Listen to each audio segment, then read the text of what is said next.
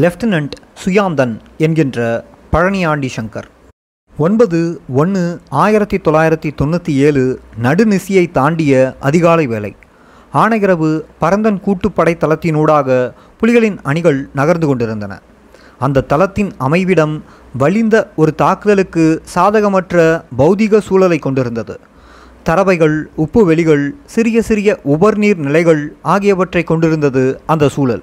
எனினும் முகாமின் முக்கியத்துவத்தை உணர்ந்த போராளிகள் அனைவரும் கண்களில் ஒரு வெறியுடனும் எங்கள் மண்ணை ஆக்கிரமித்தவனை அழிக்க வேண்டுமென்ற மன உறுதியுடனும் நீரற்ற அந்த உப்பு வெளியினூடாக ஊர்ந்து கொண்டிருந்தனர். அது ஒரு நீண்ட நகர்வு. விடுதலை புலிகளின் போரியல் வரலாற்றிலேயே ஒரு வலிந்த தாக்குதலுக்காக சண்டையை எதிர்பார்த்து எமது படையணிகள் நகர்ந்த நீண்ட நகர்வுகளில் அது குறிப்பிடத்தக்கது.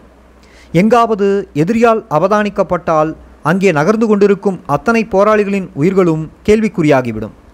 அங்கு நகர்ந்து கொண்டிருந்த அணிகளில் சால்ஸ் ஆண்டனி சிறப்பு படையணியின் ஓர் அணியும் அடங்கியிருந்தது. முகாமின் ஒரு முக்கிய பகுதியை கைப்பற்றும் பணி அவர்களுக்குரியது. அவர்களின் அன்றைய சிக்கலான பணியில் எமக்கு கிடைக்கப் போகும் வெற்றியின் ஒரு கணிசமான பகுதி தங்கி நிற்கிறது. சண்டை தொடங்கிவிட்டது.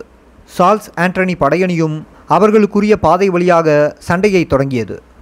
முட்கம்பி வேலிகளை டோபிடோ குண்டுகள் தகர்க்க அணி ஒவ்வொரு தடையாக தாண்டி நகர்ந்து கொண்டிருந்தது. எதிரியின் இயந்திர துப்பாக்கிகள் அவர்களை நோக்கி சடசடத்த அப்போதுதான் அந்த பாதையில் உள்ள பிரச்சனை அவர்களுக்கு தெரிந்தது. ஆம் எமது வேவு தரவின்படி அங்கே இருந்த முட்கம்பி சுருள் தடைகளை விட புதிதாக இன்னும் ஒரு முட்கம்பி சுருள் தடையை எதிரி அமைத்திருந்தான். ஒவ்வொரு நொடியும் சண்டையின் முடிவை தீர்மானிக்கும் ஓர் இக்கட்டான நேரம். நாம் தடையை தகர்த்து உள்நுழையாவிட்டால் எதிரி தன்னை தயார்படுத்தக்கூடும். பின்னர் அந்த பகுதியை கைப்பற்றுவது இயலாமல் கூட போய்விடும். புதிதாக தடையை உடைக்க டோபிடோவும் கைவசமில்லை. மாற்று வழிகளை பரிசீலிக்கக்கூட நேரம் இல்லாத ஒரு இக்கட்டான சூழல். முட்கம்பியை வெட்டச் சென்ற எங்கள் தோழனும் அரைவாசி கம்பியை வெட்டிய நிலையில் எதிரியின் ரவைப்பட்டு வீழ்ந்துவிட்டான்.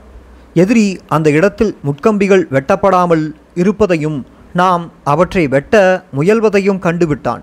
அவன் தன் முழு சூட்டு வலுவையும் இப்போது அங்கே மையம் கொள்ள வைத்தான். அது வார்த்தைகளின் வர்ணனைக்கு அப்பாற்பட்ட இறுக்கமான சூழல். அன்றைய சண்டையின் முடிவை தீர்மானிக்கும் ஓர் அணி தடையை உடைக்க முடியாமல் நிற்க தனியொருவனாக சுயாந்தன் நிலைமையை மாற்றியமைத்தான். அந்த தடையை அகற்ற வேண்டிய தேவையை அவன் உணர்ந்தான். அன்றைய சண்டையின் முடிவு கண்களில் பட அவன் உறுதியான முடிவெடுத்தான். ஓடிச் சென்று முட்கம்பி சுருளின் மீது பாய்ந்தான். நசுங்கிய கம்பிகளின் மேல் அவன் கிடக்க அவன் அமைத்து தந்த அந்த உயிர் துடிப்பான பாதையின் வழியாக இலக்கை நோக்கி நகர்ந்தனர் தோழர்கள். அவனது அணி தனக்கு கொடுக்கப்பட்ட எதிரி பகுதியை பிடித்துக்கொண்டு முன்னேறியது. எதிரியின் சூட்டில் விழவேண்டியவர்களாய் இருந்த அவனது தோழர்கள் எதிரியை வீழ்த்தி கொண்டு முன்னேறினர். தாக்குதலின் முடிவில் நூற்றுக்கணக்கான எதிரிகளை வீழ்த்தினர். எதிரியின் பீரங்கிகளை அழித்தனர். அந்த வெற்றிக்கு வழிசமைப்பதற்காக தன் உடலால் வழிசமைத்தவன் சுயாந்தன். உடலின் உயிரணுக்கள் ஒவ்வொன்றும் வேதனையால் துடிக்க அத்தனை வேதனையையும் தாங்கிக் கொண்டு தான் நேசித்த மக்களின் வாழ்விற்காக முட்கம்பி தடையின் மீது பாய்ந்து தன் தோழர்களுக்கு வழிசமைத்து கொடுத்தது அவனது வீரம். தலைவர் அவர்களின் எமது போராட்டத்தின் வலிமை எமது போராளிகளின் நெஞ்சுரத்திலிருந்தே பிறக்கின்றது என்ற கூற்றுப்படி தனது நெஞ்சுரத்தால் அன்றைய சண்டையை மாற்றியமைத்தவன் பின் ஜெய்சி க்ரூஸ் அமரில் வித்தாகி போனான்.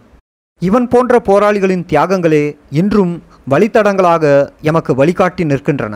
அதுக்கு எங்களுடைய இனத்தின் எதிரியா இருந்தீங்களா என்றால் எனக்கு வேறு கோபம். அப்ப என்னுடைய கோபத்தை நீங்க பார்க்கலாம்.